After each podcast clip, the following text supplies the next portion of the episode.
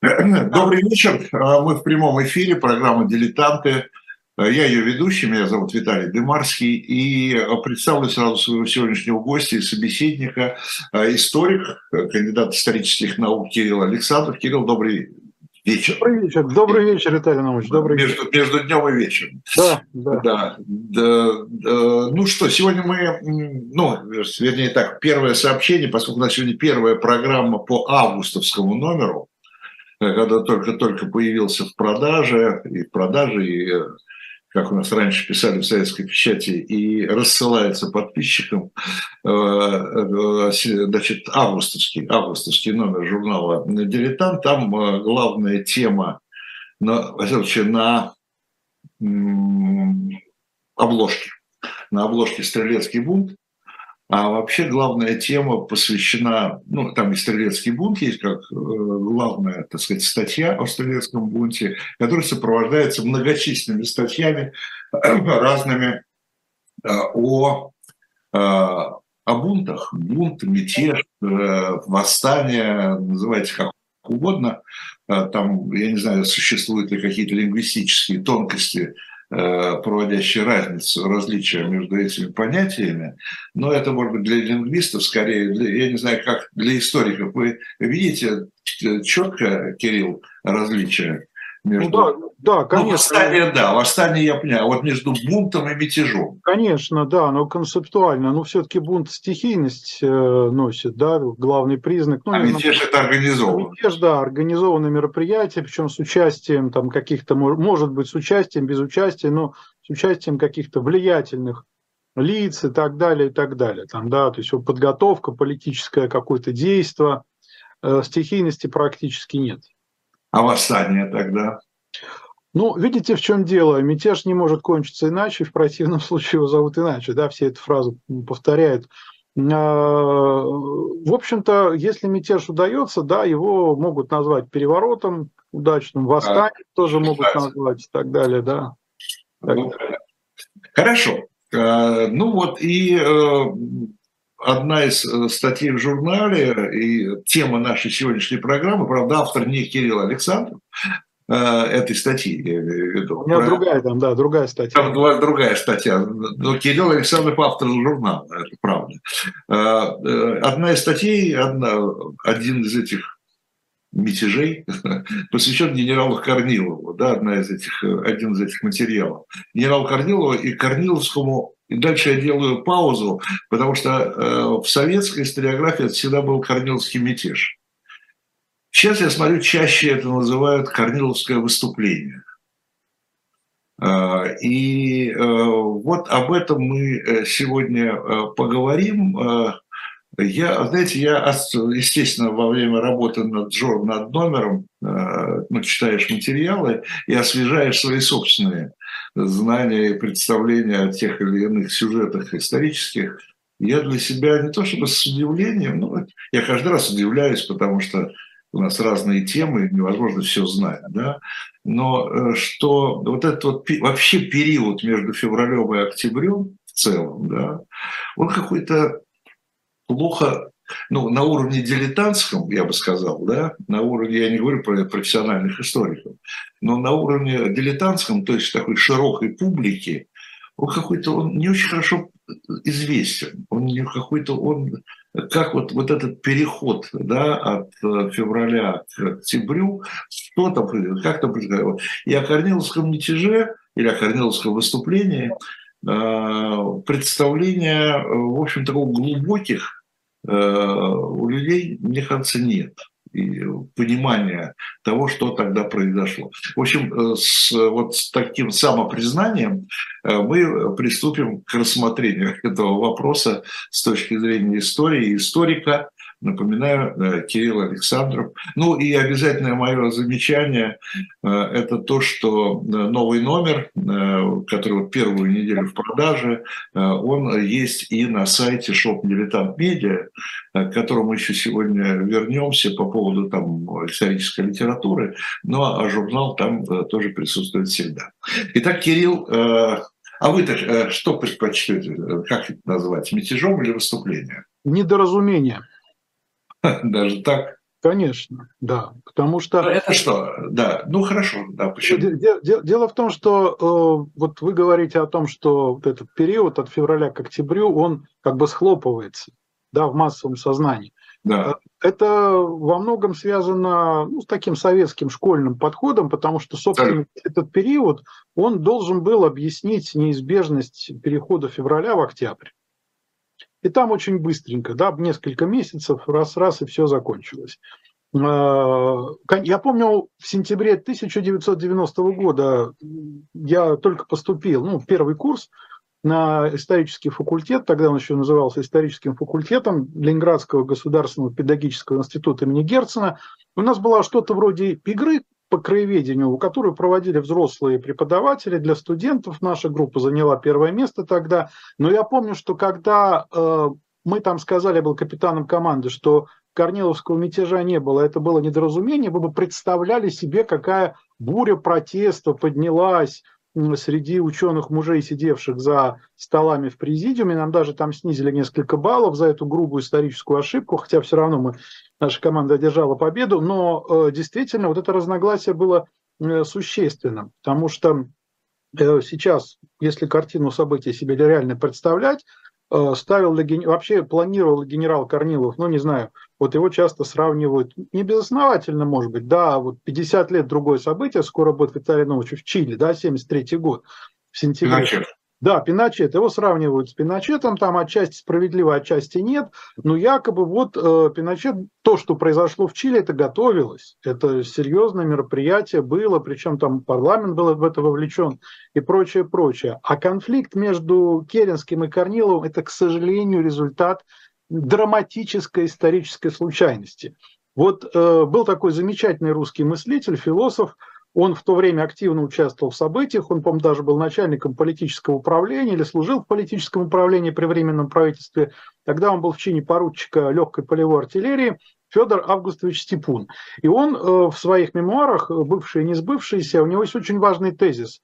Он пишет о том, что вот в реальной истории, а не в той, которую сочиняют историки, пустяки, мелочи, страсти, человеческие конфликты играют колоссальную роль. Все, что произошло между Корниловым и Керенским, это результат, э, с моей точки зрения, колоссального недоразумения совершенно.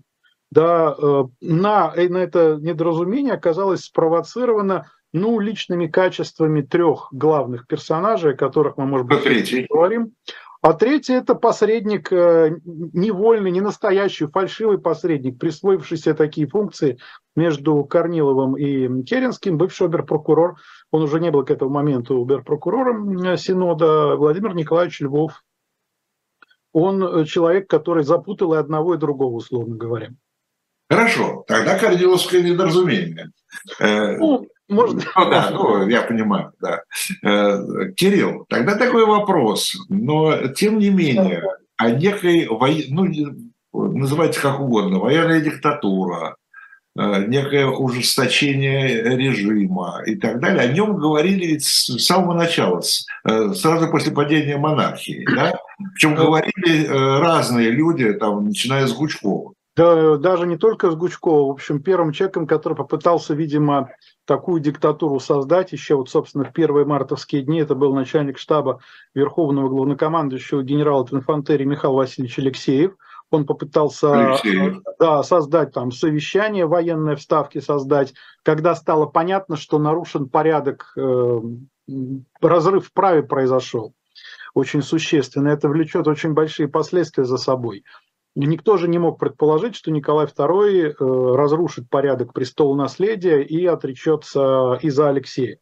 Потому что, ведь понимаете, ну тут вообще нужно, наверное, в качестве первого э, вопроса, который нужно поставить, вот что предшествовало вот этому Корниловскому там, недоразумению, выступлению, мятежу, как угодно назовите его. Во-первых, это разложение армии. Колоссальное разложение армии, которое стало фоном всего вот этого периода – с э, там, поздней весны 2017 года и до октября включительно. Э, и на этом фоне все события происходили. И кризисы во временном правительстве, и приход к власти Керенского, и назначение Корнилова главковерхом, и 6 июльские события в Петрограде, и 6 съезд партии большевиков, и Московское государственное совещание фоном служило разложение армии. Причин этого разложения было три. Во-первых, резко ухудшилось качество русской пехоты, необратимо за 14, 15, 16 год. На мой взгляд, это едва ли не главная причина революции.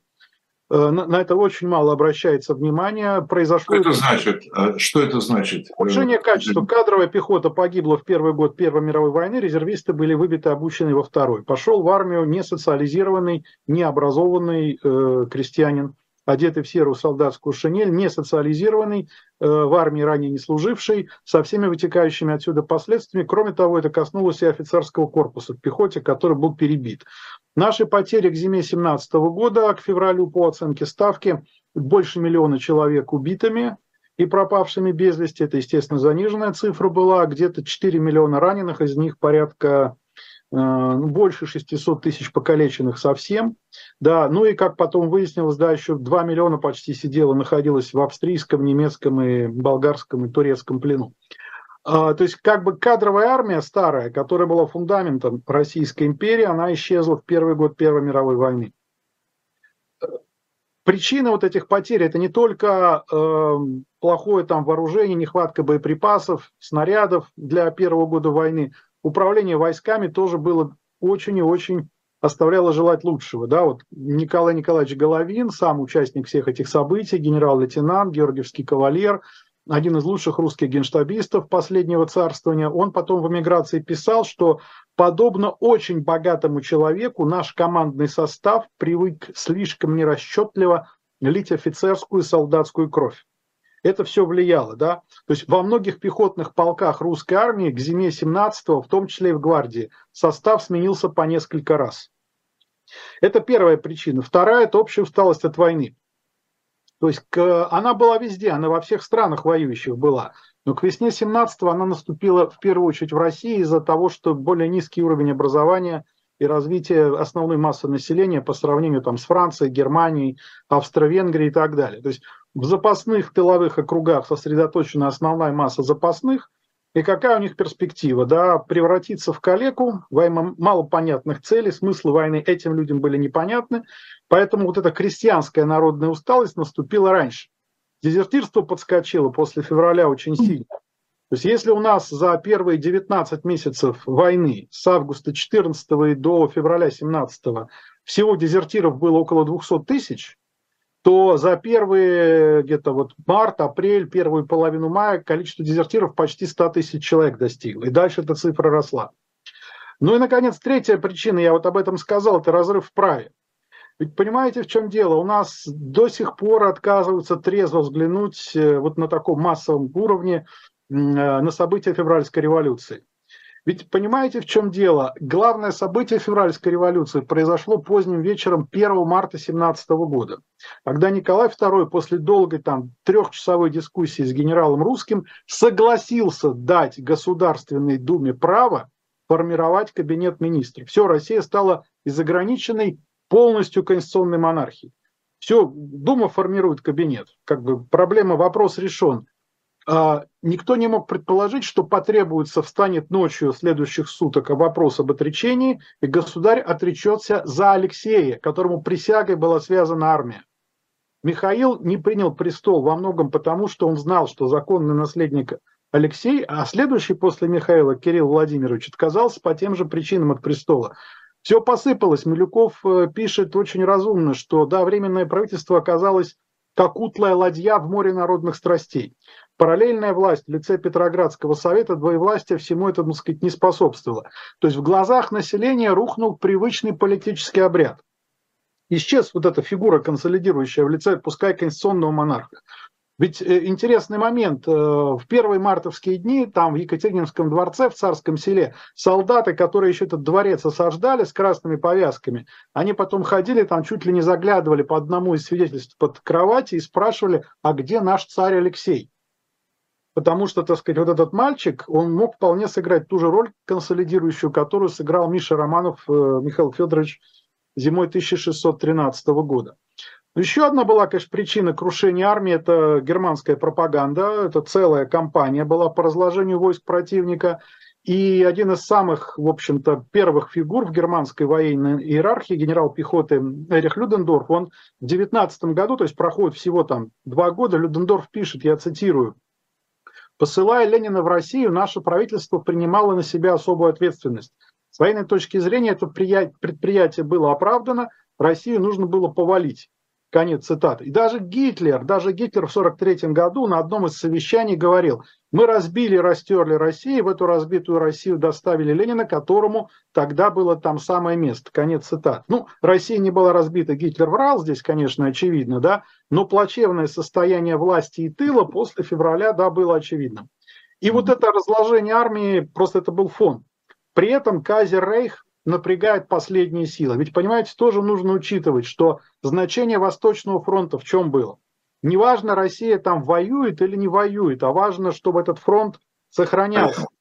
Потому что к 1 сентября 2017 года, вот когда все эти события вокруг Корнилова произошли, на э, Западе было 142 дивизии противника, на Востоке этот огромный фронт связывал 134 дивизии. Да, те 142, они были лучше, там были немцы в основном. А у нас и немцы, и австрийцы, и турки, и болгары все были на Восточном фронте. Но все равно, то есть почти половину сил осенью, даже накануне Октябрьского переворота, все равно они были связаны. Отправка войск на восток начинается только после вступления большевиков в переговоры с противником.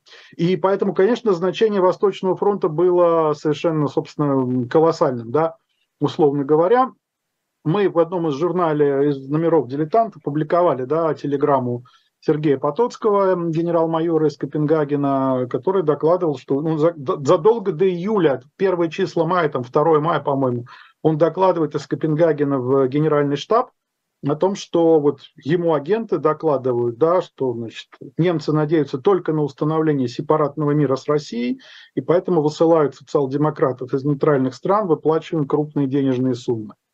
Вот, это, так сказать, вот это фон, вот это разложение, и как бы реакция на это разложение стала попытка однородного слоя, да, представителей однородного слоя в лице русской военной интеллигенции э, сформировать ударные части, которые бы продолжали выполнять свой долг на фронте э, в противостоянии вот этой разлагавшейся массе. Ну, как бы символом этих ударных частей стал ударный отряд при 8-й армии Юго-Западного фронта, который Корнилов командовал, потом он был развернут в Корниловский ударный полк. Если посмотреть биографии чинов этого отряда, офицерские биографии, там никаких буржуев-капиталистов нет. Там есть даже выходцы из крестьян в числе офицеров, э, так сказать, соответственно, ну, например, я не знаю, там Владимир Иванович Индейкин, полковник, он потом стал командиром Корниловского полка. Штабс-капитан Александр Порфирьевич Кривошеев, который написал гимн Корниловского полка, да, где были такие слова «Мы былого не желаем, царь нам не кумир, одного лишь мы желаем дать России мир». Или там «За Россию и свободу, если позовут, то корниловцы и воду и в огонь пойдут» это крестьяне, там, поручик Салбиев, капитан Редько, это все социализированные крестьяне, выслужившие офицерские погоны. И вот для этой части общества то, что происходит с Родиной и с армией, это катастрофа. Да? То есть российская контрреволюция летом 17-го зарождается как протест на унижение Родины. Это, так сказать, очень важный нюанс. Дальше июльские события происходят. Э, вроде большевиков загоняют в подполье.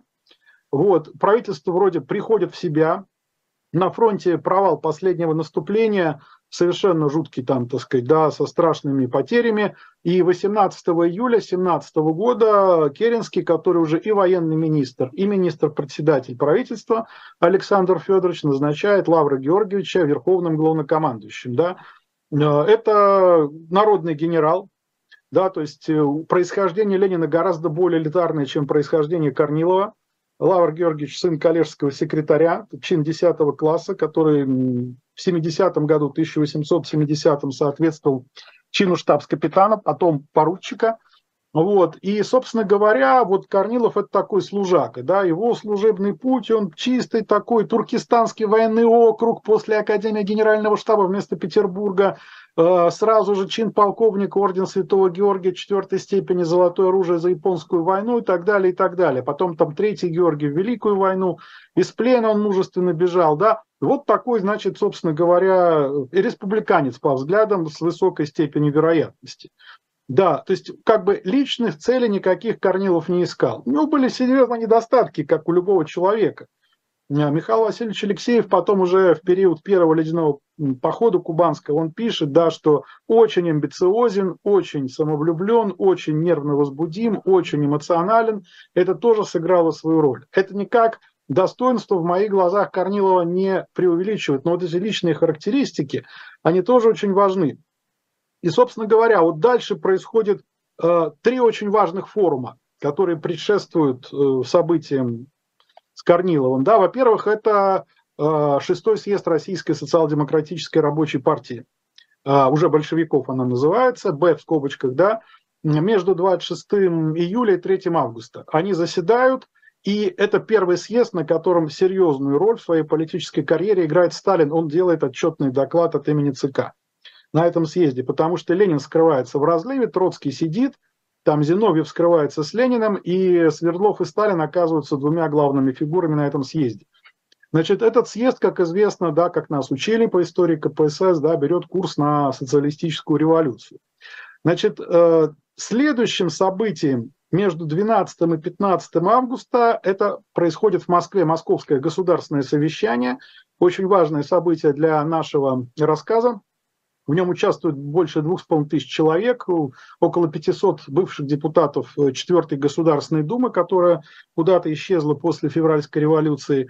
Ну и, наконец, третье событие. 15 августа открывается поместный собор Православной Российской Церкви в той же Москве, э, который, так сказать, в общем, институционализирует вот эту освобожденную церковь от давления государства. Вообще единственный период в русской истории, когда церковь действительно становится свободной, независимой, самостоятельной от государства и от давления, это период при временном правительстве.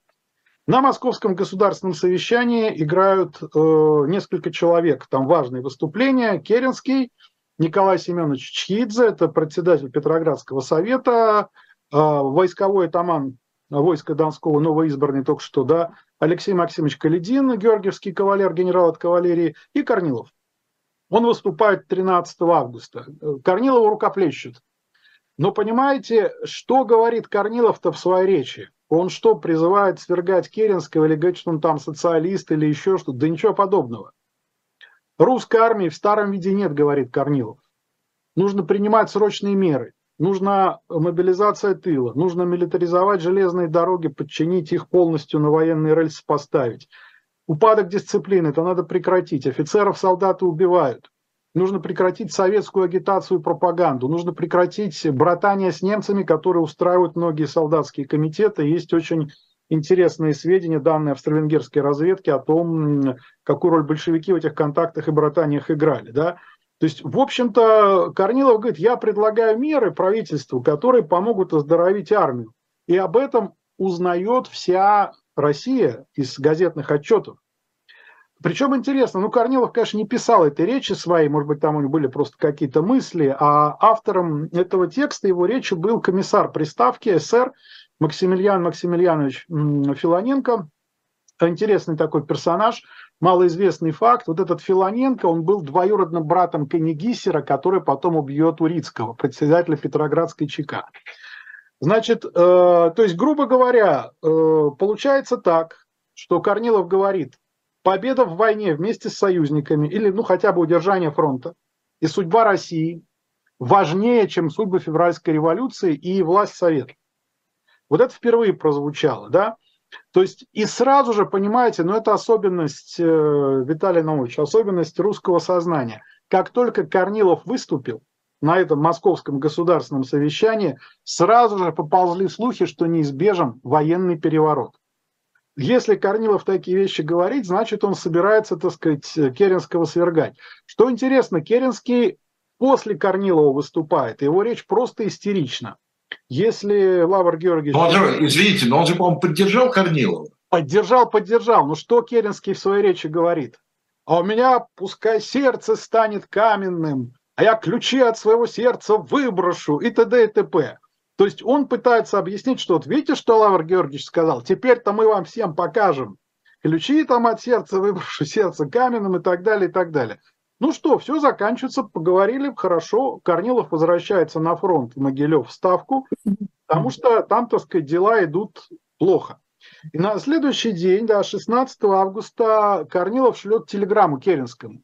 в котором он пишет, Александр, ну коротко там, Александр Федорович, я прошу вас принять те меры, которые я озвучил в своей речи. То есть милитаризация железных дорог, восстановление смертной казни для шпионов, погромщиков и убийц в тылу и уголовников, там и так далее, так далее. Так сказать, да, э, милитаризация Петрограда, введение войск э, в Петроградский военный округ и прочее, прочее. На следующий день, после этой телеграммы, 17 августа, Керенский принимает Бориса Викторовича Савенкова. Это бывший комиссар Юго-Западного фронта и сейчас это товарищ военного министра, ну, заместитель, по-нашему говоря. То есть вот в этот э, момент, о котором происходит событие, Савенков формальный зам Керенского по военному министерству, товарищ министра. Дело в том, что Савенков это, конечно, очень интересная фигура, тоже недооцененная. Вот к Степуну, если вернуться, а, малоизвестный тоже факт, а Федора Августовича мало, редко читаю, это прекрасная мемуарная книга. Э, я думаю, что Степун был совершенно прав, только вы не пугайтесь то, что я сейчас скажу, и уважаемых, так сказать, там цензоров наших, я прошу не пугаться, это Степун, а не я. Степун считал, что Савенков летом, образца лета 17 года, это несостоявшийся отец русского фашизма. Но фашизма не, не национал-социализма, естественно. А, а итальянского фашизма. Итальянского типа, итальянского типа, да. Uh, у него не получилось, у него не хватило времени, да, там Степун, у него несколько страниц этой теме посвящено, то есть Савенков, конечно, хочет тоже играть роль, и вот как бы роль такого патриота-социалиста. Значит, но у них отношения с Керенским так себе. Вот, значит, Керенский начинает Савенкову жаловаться. На что? Корнилов допустил ошибку, он разгласил публично вот эти меры, которые должны были быть неожиданными, так, кто его там тянул за язык и так далее, и так далее. Значит, э, они всерьез обсуждают триумвират. Значит, э, Керенский, Савенков и Корнилов. Причем, кстати, сразу было понятно, что Керенский никакого триумвирата не хочет. Керенский хочет остаться одним. И он хочет, естественно, остаться одним. Но Э, Керенский, вот он в этом, судя по рассказу Савенкова, он вот как-то вот он так неопределенно по поводу триумвирата выражается, но потом он говорит, но, но требования Корнилова будут удовлетворены. То есть, ну кто же, понимаете, вот во всем вот какая-то такая половинчатость. Керенский говорит, Петроградский военный округ будет подчинен главковерху, то есть Корнилову, но власть в Петрограде будет принадлежать правительству. То есть город, округ шире же, чем как бы черта города, да, там милитаризации тут нет, то есть все равно какое-то двоевластие, ну да, смертную казнь в тылу для шпионов, уголовников, там, погромщиков, убийц, она будет восстановлена. Езжайте в Могилев, и там все Лавру Георгиевичу расскажите. И он едет в Могилев. 20 августа очень ухудшается ситуация на фронте. Э, Причем на ближнем фронте к Петрограду, на Северном фронте. Там воюет такая 12-я армия, ей командует э, Георгиевский кавалер генерального штаба генерал-лейтенант Дмитрий Павлович Парский, потом советский военспец известный. Она оставляет Ригу. Войска 8-й немецкой армии генерала фон Гутьера, они входят в Ригу на следующие сутки. Э, значит, Корнилов приказал Парскому Ригу оставить, иначе 12-я армия была бы разгромлена. Угроза Петрограду, 450 километров там по прямой линии, Потери большие, 25 тысяч человек потери, причем большая часть это пленные, 365 орудий бомбометов потеряно, около 200 пулеметов. Плохо дело. То есть стабилизация фронта происходит только 24-го на Винденской позиции. Винден это для наших зрителей, кто не слышит, в общем, это город Лифлянской губернии, уездный город. Кроме этого, взрыв в Казани происходит, там пороховые склады взлетают на воздух. Да, и вот фон, фон ухудшается. Значит, в тот же день, пока вот в Риге все это происходит, переговоры Корнилова и Савенкова в Ставке. Они, ну, нормально. Правда, так сказать, Корнилов, конечно, ведет себя нервно. Вот, он жалуется, что Керенский слаб, подвержен всяким влияниям. Лично я против него ничего не имею, но и без него правительство справилось, да. Потом э, Корнилов к концу разговора приходит к такому заключению, ну хорошо, ладно, пускай будет, Пускай Александр Федорович будет в правительстве, да. А почему Корнилов изменил свою точку зрения? А потому что Савенков ему говорит, а вот, вот проекты документов, вот Александр Федорович с вашими предложениями согласен, все хорошо. Корнилов говорит, отлично, мы двигаем третий конный корпус Георгиевского кавалера генерального штаба генерал-майора Александра Михайловича Крымова, корпус в резерве армии Румынского фронта, боеспособный, две дивизии, плюс еще там, значит, там у него первая Донская и э, Уссурийская конная дивизия, плюс дикую дивизию туземную дадим, и вперед двигаем на Петроград, сосредоточим в районе Петрограда и наведем порядок. Да? То есть договоренность заключена. Более того, а тут Корнилов вообще говорит поразительную вещь. Вот это, я думаю, ну, историки специалисты знают, но, так сказать, широкие массы трудящихся. Корнилов в состав правительства предлагает будущего включить не только генерала Алексеева, который в этот момент как частное лицо живет, Георгия Валентиновича Плеханова предлагает. Савенков, так сказать, соответственно, удивлен, говорит, а Лавр Георгиевич, а почему? Говорит, нам нужны не советские социалисты, говорит Корнилов. Нам нужны социалисты, которые не связаны вот с этими, так сказать, большевистской ССР и меньшевистскими советами. Там, да? Значит, 22 августа э, Керенский издает приказ очень интересный, он подчеркивает приказ об офицерах. И он так офицеров там хвалит, говорит, что офицеры плоть от плоти народа, вот. Но слухи-то о заговоре военном распространяются, они на Керенского влияют. И вот в этот день вечером, или во второй половине дня, 22 августа, в Зимний дворец Керенскому является бывший член 4 Государственной Думы и бывший прокурор Синода Владимир Николаевич Львов. Вот этот Львов, не Савенков, а Львов, ну в силу вот какого-то несуразного, да, вот этих пустяков степуновских, он становится ключевой фигурой в последующие дни, да, Львов был человек, мягко скажем, неуравновешен, он был псих. Так сказать, в общем-то, с серьезными отклонениями. Большой фантазер. Он очень хотел играть роль. Он начинает морочить Керенскому голову. Он рассказывает ему, что правые монархисты поднимают голову, что было неправдой. А он якобы пришел от неких общественных деятелей, которые предлагают э, Керенскому создать правительство на прочной основе. Ничего этого не было, это был блеф.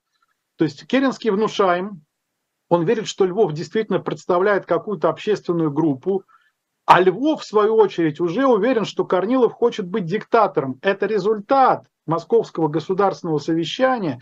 И действительно, ну я не знаю, там, э, вот этот Львов, он общался там с одним из первых думцев, из первой думы, такой сибиряк, депутат был, Алексей Аладин. Вот он тоже там, вот Корнилов это потенциальный диктатор. Ну, понимаете, это же логично, Виталий Намович. Если о Корнилове говорят, что он диктатор, значит, он диктатор на самом деле, хотя Корнилов об этом понятия не имеет. Значит, то есть, грубо говоря, первое, Львов убеждает Керенского в том, что Корнилов хочет быть диктатором чего Керенский боится. А второе, э, Львов говорит, а я посредник буду в переговорах между вами и Лавром Георгиевичем. Хотя посредник настоящий, Савенков, только что уехал из Ставки. 24 августа Львов приезжает к Корнилову в Могилев. Здрасте, Лавр Георгиевич, я приехал. Там, значит, сцена на уровне анекдота не ждали, потому что у Корнилова кризис на фронте, Рига пала. Он занят целые сутки, он принимает только утром 25-го Львова. А Львов ему рассказывает, э, Лавр Георгиевич, я к вам от Александра Федоровича, давайте обсуждать новое правительство, что делать. Корнилов говорит, да, я считаю, что единственный выход для спасения страны – это диктатура, но, так сказать, диктатором может быть Керенский, Алексеев, Крымов, Каледин, кто угодно, только, так сказать, вот какого-то фигуру назначьте, да, ради обороны страны. А, и тут Львов, он совершает, ну, он же в возбуждении, ему же нравится та роль, которую он играет. Он говорит, Лавр Георгиевич, а может быть, временное правительство предложит роль диктатора вам? Корнилов говорит, ну, если правительство предложит, я не против, чужие, я не буду отказываться. И Корнилов принимает все, весь этот театр за чистую монету. Львов 25-го уезжает из Могилева в Петроград, и дальше, так сказать, соответственно, начинаются между Корниловым и Керенским переговоры по телеграфу. Ну и вроде все соответствует. Третий конный корпус Крымова договорились отправить в Петроград. Его отправляют. Дальше Керенский допускает одну ошибку. Вот вроде бы, если бы он принял вот эту программу Корнилова, да, вот эти меры, которые он говорил, 26 числа, может быть, все бы и обошлось. Но Керенский под влиянием вот этого сомнительного персонажа Львова, своих страхов, он не подписывает вот этих мероприятий, да. А вечером 26-го приезжает Львов и говорит ему, Александр Федорович, обстановка изменилась. Корнилов хочет. Корнилов-то требует, так сказать, в Петроград хочет прийти, требует, чтобы власть ему передали, временное правительство распустить, это его ультиматум. Ну, Керенский, мягко говоря, обалдел, да, и дальше он в своих там показаниях, воспоминаниях Александр Федорович пишет такую фразу. Мне казалось, что он или сумасшедший, или случилось что-то серьезное. Проблема была в том, что из двух вариантов, сумасшедшая или серьезная, Керенский для себя выбрал второй вариант. И потом он восклицал уже там в Канаде или там где, в Америке, двойная игра Корнилова стала очевидной, Корнилов меня обманул. Дальше идут знаменитые переговоры между Корниловым и Керенским с участием Львова.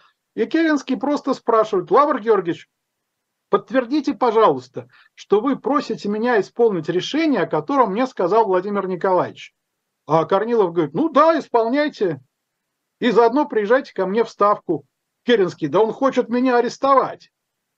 Самое смешное, что вот участники, я не могу понять, как это произошло. Ни Корнилов, ни Керенский не задались простым вопросом.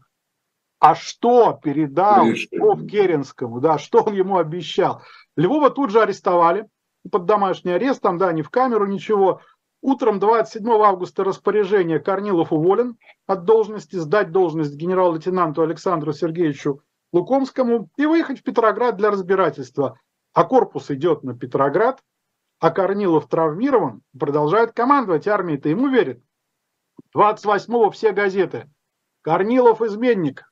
Ну, понимаете, когда боевого офицера с двумя Георгиями орденами, так сказать, да, и с такой, в общем-то, биографией, списком называют изменником, тем более учитывая особенности характера Лавра Георгиевича, теперь он взбесился, да.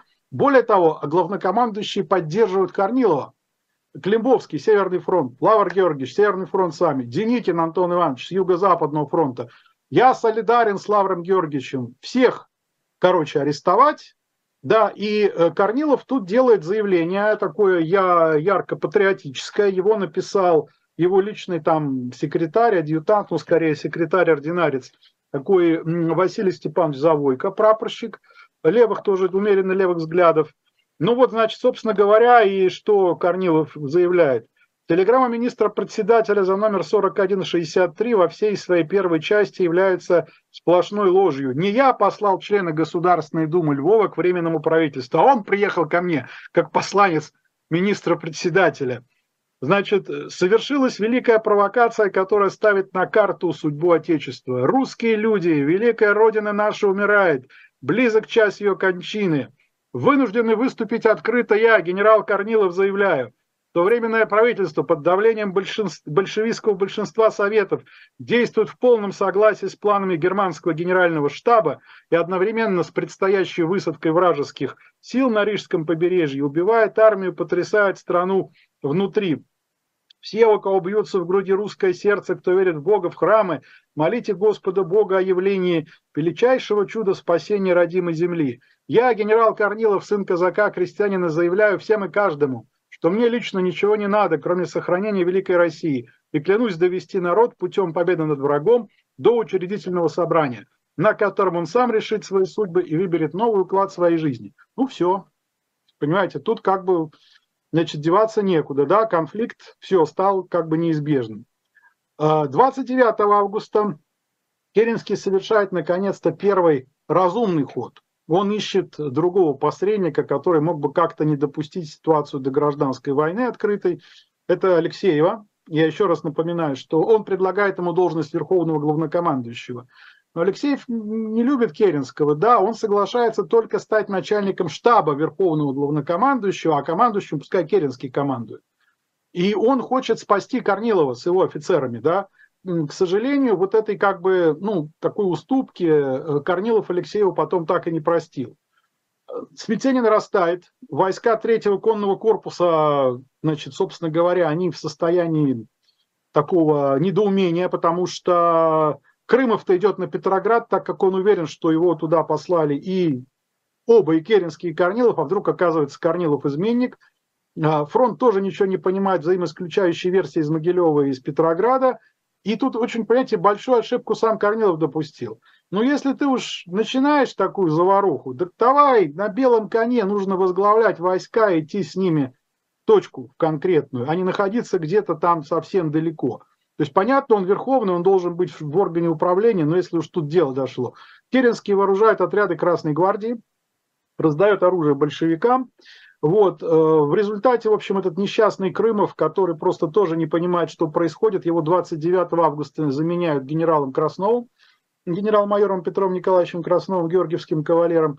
Крымов приезжает на разбирательство в Петроград, э, встречается сначала с Алексеевым, потом с Керенским. Разговор с Керенским только в изложении Керенского известен Крымова, непонятно, насколько можно доверять.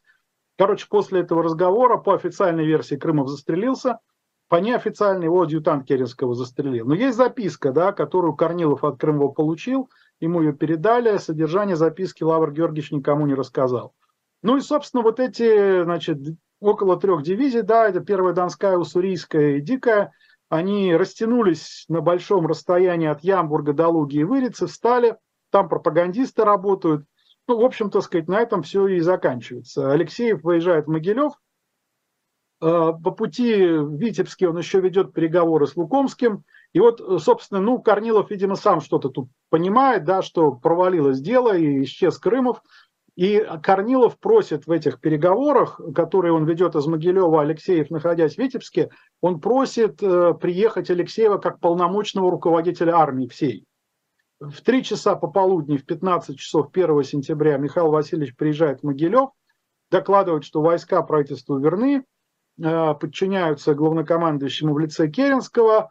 Около 22 часов э, Корнилов, генерал Иван Павлович Романовский, Лукомский, еще несколько человек – они были арестованы под надежным их конвоем, были помещены под домашний арест. Сначала в гостиницу «Метрополь», потом, значит, уже в Быхов, Могилевской губернии, уездный город, и началось следствие. Да? Причем надо сказать, что Корнилов и все его подельники, они были готовы сотрудничать. Пожалуйста, у нас документы, телеграммы, там все это тогда.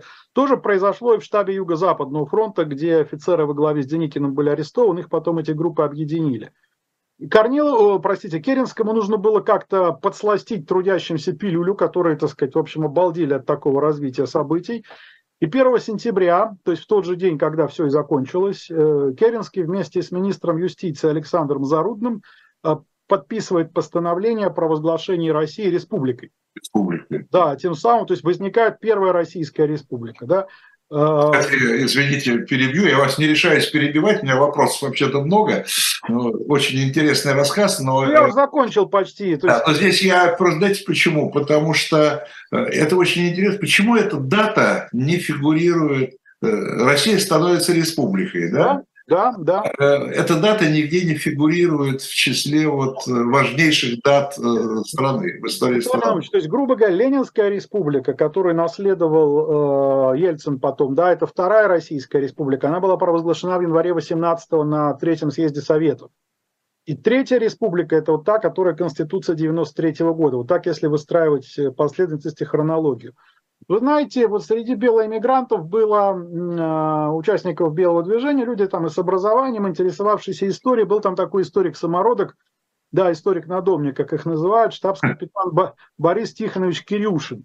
И вот он в одном из своих сочинений «Пути российской революционности», очень ценное такое сочинение, малоизвестное, к сожалению, он писал, я цитирую Кирюшина, Керенский не только не сумел договориться с Корниловым, не только арестовал и дискредитировал опору патриотических сил, но он высвободил для действия на ту силу, которая явилась главным источником развала армии, попрания права и свободы. Конец цитаты. Алексеев пробыл на своей должности 8 дней. 9 сентября он козырнул и распрощался с Керенским, вернулся в Смоленск к своей семье.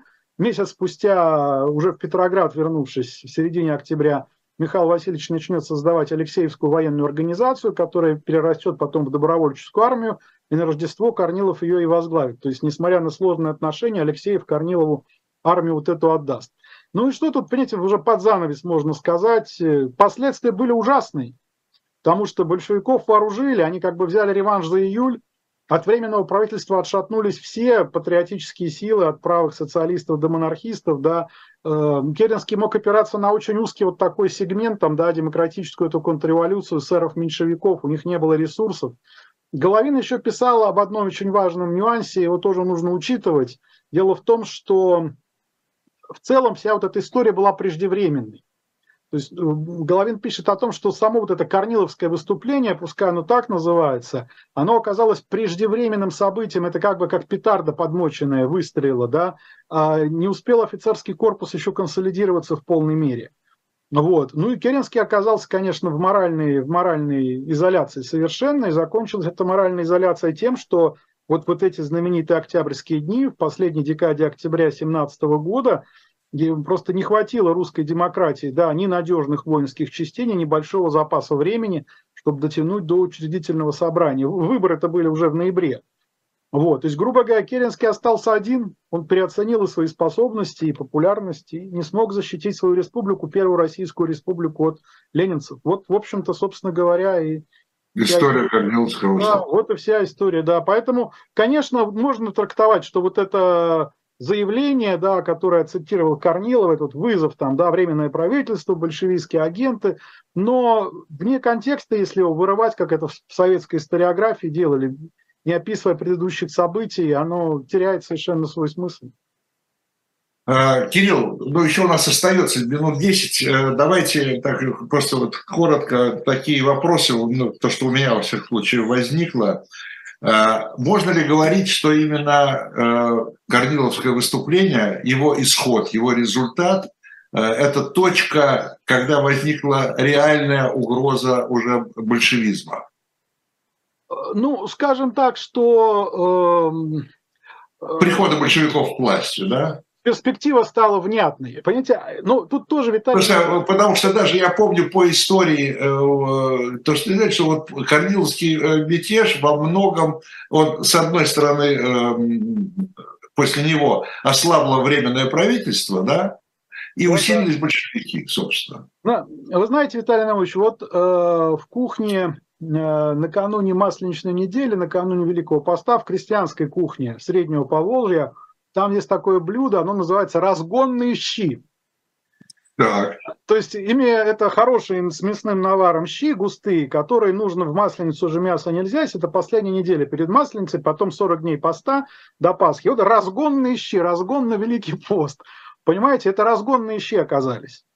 Но тут такой нюанс есть важный. Это нам с вами сейчас ну, понятно. Постфактум. А тогда ведь, понимаете, Ленин же, который, он как раз до середины августа, по-моему, в разливе находился, потом стало холодно, вот он там в Финляндию переместился в подполье, и Ленин же бомбит ЦК. То есть вот э, вторая половина сентября, начало октября, это, наверное, вторая битва против собственного ЦК, которую в истории Ленин выигрывает. Потому что первая битва он выиграл в апреле, когда он убедил ЦК, что мы должны взять курс на свержение Временного правительства Вторая битва, это вот сентябрьская, он говорит, мы теперь должны брать власть. А ЦК брать власть не хочет. Не боятся. Они просто, они уже в июле там чуть не пострадали. Вот, поэтому Ленину тут перспектива появилась, но нужно, нужно, чтобы был вот такой политик, да, энергичный, как Ульянов, который свою волю навязал бы большинству Центрального комитета. Без него ничего бы не получилось, я думаю. Но если уж говорить, так сказать, о военном аспекте, то э, он же еще, в общем-то, навязал тогда и мир, да, и Брестский мир уже, ну, уже это Третья, совершенно верно, это третья победа над ЦК, но там было еще потом там четвертая, пятая, это другой разговор. Да. А, по поводу, кстати говоря, по поводу уже, э, да, ну, просто чтобы закончить с характеристиками Корнилова, может быть, это для многих будет неожиданностью, я вам сразу скажу, э, что Корнилов не был монархистом отнюдь.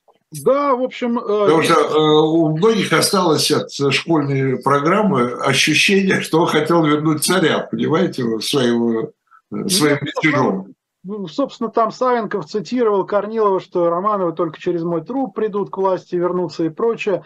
Я так скажу, ну, корректно, что вот среди всех свидетельств о Лавре Георгиевича и его взглядах есть только одно, единственное, которое якобы принадлежит его дочери Наталье Лавровне – сказанное в декабре 2017 года одному из юнкеров, эм, э, петроградских юнкеров, который приехал на Дон, она говорит о том, что вот мой папа казак, а казак не монархистом быть не может. Понимаете? Но свидетельств, которые свидетельствуют о его республиканских взглядах, намного больше. То есть, если на чашу весов положить, то республиканские свидетельства Э, перевешивают. Но тут очень важный нюанс есть, Виталий Наумович, понимаете, я еще раз говорю, да, вот э, Кривошеев-то чего писал, да, за Россию и свободу, если позовут, то корниловцы и воду и в огонь пойдут. Не имело в тот момент значения человек монархист или республиканец. Потому что э, речь шла о системе ценностей, о системе институтов, которые либо будут существовать в России, либо не будут. Они бы существовали что при конституционной монархии, которая возникла 1 марта 17 года, что при республике Керенского, да, там, или какой-то другой республике. То есть неприкосновенность собственности, культура, э, весь опыт пореформенного периода и так далее, и так далее, и так далее. Да, частное предпринимательство, там, семья и прочее. То есть все то, что потом э, большевики с первых дней после Октябрьского переворота начали разрушать. Поэтому здесь вот э, очень часто акцентируется внимание, вот разбираются, сколько среди белых было республиканцев, сколько монархистов. Это на самом деле не так важно, потому что примерно они, так сказать, система ценностей была, которую они защищали, институтов одинаковых. Еще один вопрос. Вы говорили, когда о разложении армии, я только хотел вам задать э, вопрос, вы говорили о трех э, факторах. Да, да. Назвали четвертый. Э, пропаганда, да. Пропаганда, ну не просто пропаганда, это мне влияние большевиков на это разложение. Ну, конечно, то есть, собственно... То есть пропаганда не просто немецкая. Не просто, а... нет, нет, четвертый фактор с этим и связан. Но, видите, сказать, тоже... Или вы считаете, что большевистская пропаганда, она была и немецкая одновременно тоже? А, ну, большевистская шире была гораздо немецкая, она была разнообразнее, да, она была... Ну, понятно, да. да. И здесь-то, понимаете, главный вопрос русской революции совсем не в том, сколько денег на эту пропаганду немцы выделили, какими путями эти деньги в Россию попадали, там, да, через Кростенберга, там, Парвус, Ферценберг и так далее, это все второстепенно. А главный вопрос, это почему, а, грубо говоря, вот солдат в шинели, он на эту пропаганду откликался. Повелся. Да, повел, условно говоря, да, повелся. Почему она сыграла роль социального динамита? Вот. И ведь совершенно было понятно, что Ленин собирает, не собирается вообще ничего этого выполнять. Да? Вместо мира он дал пять лет гражданской войны, Э, вместо, так сказать, земли сначала продразверстка, а потом сталинская коллективизация, да, и земли-то потом, как это оказалось, ее настолько ничтожно мало, там нечего делить было. Э, поэтому это отдельная история, можно как-нибудь поговорить о результатах черного передела в деревне зимой 17-18 года. Но тогда, летом, осенью 17 это, конечно, производило взрывное впечатление, Виталий Наумович, все равно взрывное, да. Но здесь вот, вот эта проблема колоссальная, грубо говоря, незавершенности позднего периода русских реформ, да, социальной отсталости, дремучести какой-то нашей. Столыпинская реформа должна была лет на 50 раньше начаться, хотя бы, а не в 906 году. Увы. Финны-то, которые получили частную собственность от шведов в середине 18 века, они тоже были не бог весь какие развиты, но у них был свой хутор, поэтому они пошли зимой 18-го за Маннергеймом. Это я так примитивно, конечно, объясняю, но все ну, понятно. Так сказать, да? Спасибо. Я говорю спасибо Кириллу Александрову, кандидату исторических наук, вот за этот э, рассказ, э, который я даже не решался перебить, настолько он, по-моему, был эмоциональный и интересный, э, про Корниловское выступление, будем говорить более нейтральное слово, будем употреблять. Э, ну, я должен пригласить нашу аудиторию еще раз э, наш, на наш сайт Shop Дилетант Медиа. Э, там журнал, августовский номер, там архивные номера. Подчеркну, кстати говоря, что Кирилл является автором нашего журнала и ведет рубрику под названием «20 век. Люди и идеи». И там, где пишет о интересных, на мой взгляд, персонажах русской истории 20 века, начала 20 скорее века. Э, и там же, конечно, исторические книги, э, и у нас большое там обновление редкой букинистики. Во-первых, ну, я помню, как за ними гонялись, э, значит, издания серии «Литературные памятники». Цицерон, Тит Ливий, Никол Макиавелли, Филипп де. В общем, что хотите, но литературные памятники, я помню, в советское время это был страшный дефицит. Сегодня это уже букинистика действительно и тоже дефицитная. Так что милости просим. Э, это редкая удача, если вам удастся, значит, что-то приобрести. Ну и собрание сочинений, как всегда, это всегда на них спрос. Это Блок, Пастернак, Алексей Толстой, но это не только Россия, а дальше идет Шекспир, Вальтер Скотт, Дюма, Конан Дойл и так далее и тому подобное. В общем, shop «Дилетант Медиа» ждет вас. Э, с э, исторической литературой, с журналом «Дилетант». Ну, а мы э, прощаемся ненадолго, на неделю. Продолжим, продолжим обозревать новый номер журнала «Дилетант», котором прочтете и статью Александрова. Кирилл, а вам еще раз спасибо и до новых встреч и на страницах журнала, и в нашем эфире. Спасибо большое, Виталий Наумович. Всех вам благ, здоровья. Всего доброго. До свидания. Счастливо.